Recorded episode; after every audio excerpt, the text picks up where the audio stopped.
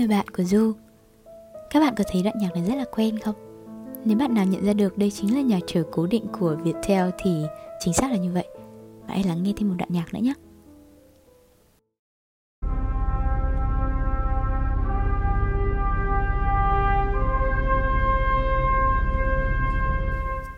Và còn đoạn 2 này nữa rất là quen đúng không? Chắc ai cũng hình dung ra hình tượng siêu nhân vừa bay vút từ đường chân trời như trong một bộ phim Marvel vậy. Đây đều là những đoạn nhạc hết sức quen thuộc với chúng ta, nhưng các bạn có biết chúng đã có đến hàng trăm năm tuổi. Bài nhạc đầu tiên có tên là Fair Elise của Beethoven và đoạn nhạc tiếp theo nằm trong bản giao hưởng thơ Third Spoke Zarathustra của Richard Strauss. Chắc các bạn cũng đoán ra chủ đề của chúng ta hôm nay đó chính là nhạc cổ điển. Nếu bạn vẫn nghĩ nhạc cổ điển chỉ gắn liền với những nhà hát và những giai điệu từ dàn nhạc cả trăm người mà một người bình thường không thể hiểu được thì chúng mình hãy cùng nhau thay đổi thành kiến đó một chút nhé. Vì nhạc cổ điển vẫn xuất hiện trong cuộc sống thường ngày của chúng ta và Du tin việc hiểu và lắng nghe những giai điệu của Bach hay là Mozart mỗi ngày sẽ làm cho cuộc sống của bạn có thêm nhiều phần ý nghĩa.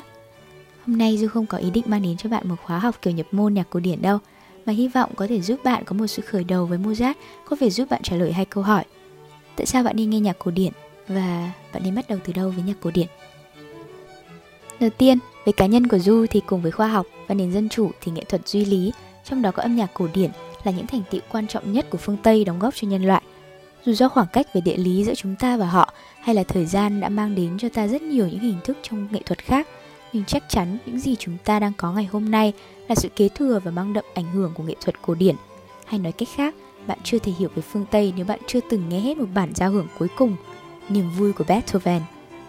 Thực tế thì các loại hình nghệ thuật khác nhau như là hội họa, văn học, điện ảnh hay là âm nhạc đều có một sự tác động qua lại và nếu bạn muốn tìm hiểu về bất kỳ loại hình nào thì cũng không thể bỏ quên những lĩnh vực còn lại.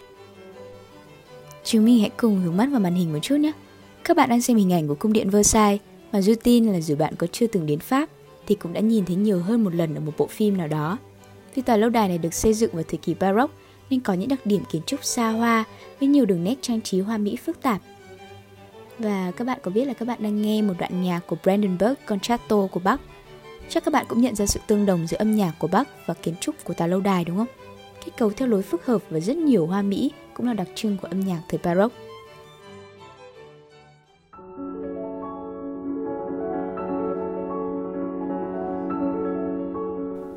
Nếu bạn là fan cứng của bộ phim Call Me By Your Name thì chắc chắn cũng sẽ nhận ra đoạn nhạc này. Đây là khúc mang tên A Boat on the Ocean trong tổ khúc Mirrors của nhà soạn nhạc Maurice Ravel, được Elio chơi trong lúc rối bời vì những giằng xé nội tâm của mình, như con thuyền nhỏ nhoi giữa đại dương của cảm xúc và khao khát của tuổi mới lớn. Đồng thời, nếu bạn là fan của họa sĩ thiên tài Monet, âm nhạc của Ravel hay là Debussy chắc chắn sẽ là một sự kết hợp tuyệt vời không chỉ giúp bạn có sự đào luyện về nghệ thuật hay văn hóa sâu sắc hơn, nhạc cổ điển còn giúp bạn có sự kiên nhẫn tuyệt vời và một tâm hồn nhạy cảm hơn. Nếu như cả một album nhạc pop có độ dài trung bình khoảng từ 4 đến 50 phút, thì đây là độ dài trung bình của một tác phẩm cổ điển thôi.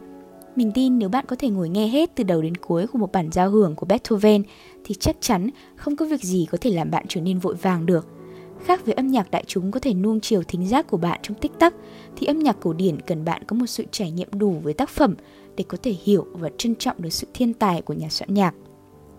Đôi khi bạn phải nghe đến lần thứ 10 mới có thể lờ mờ tóm được tác phẩm đó, và đôi khi là lần thứ 100 nữa.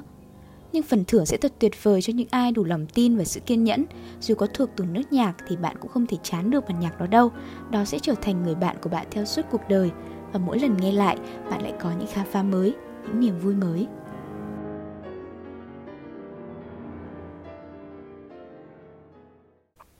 Khác với nhạc đại chúng luôn đong đầy cảm xúc, có thể làm bạn vui hay buồn tức thì khi nghe một bài nhạc, nhưng nhạc cổ điển luôn giữ một thế trung lập, luôn phụ thuộc vào sự cảm nhận cá nhân của bạn.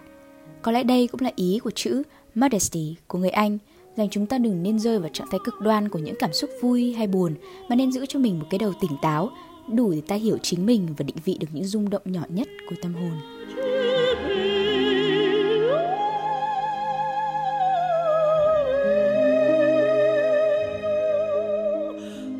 Chúng ta đang được nghe aria Omio Papino Caro nằm trong vở opera Gianni Schicchi của Puccini qua giọng ca của soprano Cavalier.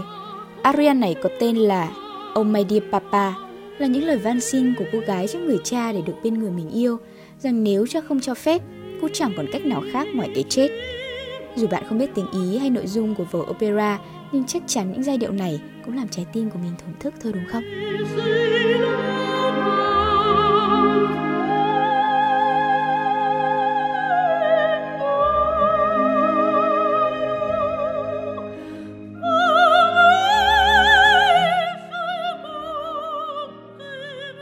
Các bạn của Du, cảm ơn các bạn đã cùng Du tìm hiểu lý do vì sao nhạc cổ điển có thể trở thành một phần trong cuộc sống của chúng mình. Còn bây giờ, chúng mình hãy cùng nhau ngủ thật ngon và đón chờ số tiếp theo của Du. Bạn nên bắt đầu từ đâu với nhạc cổ điển? Chúc các bạn ngủ ngon.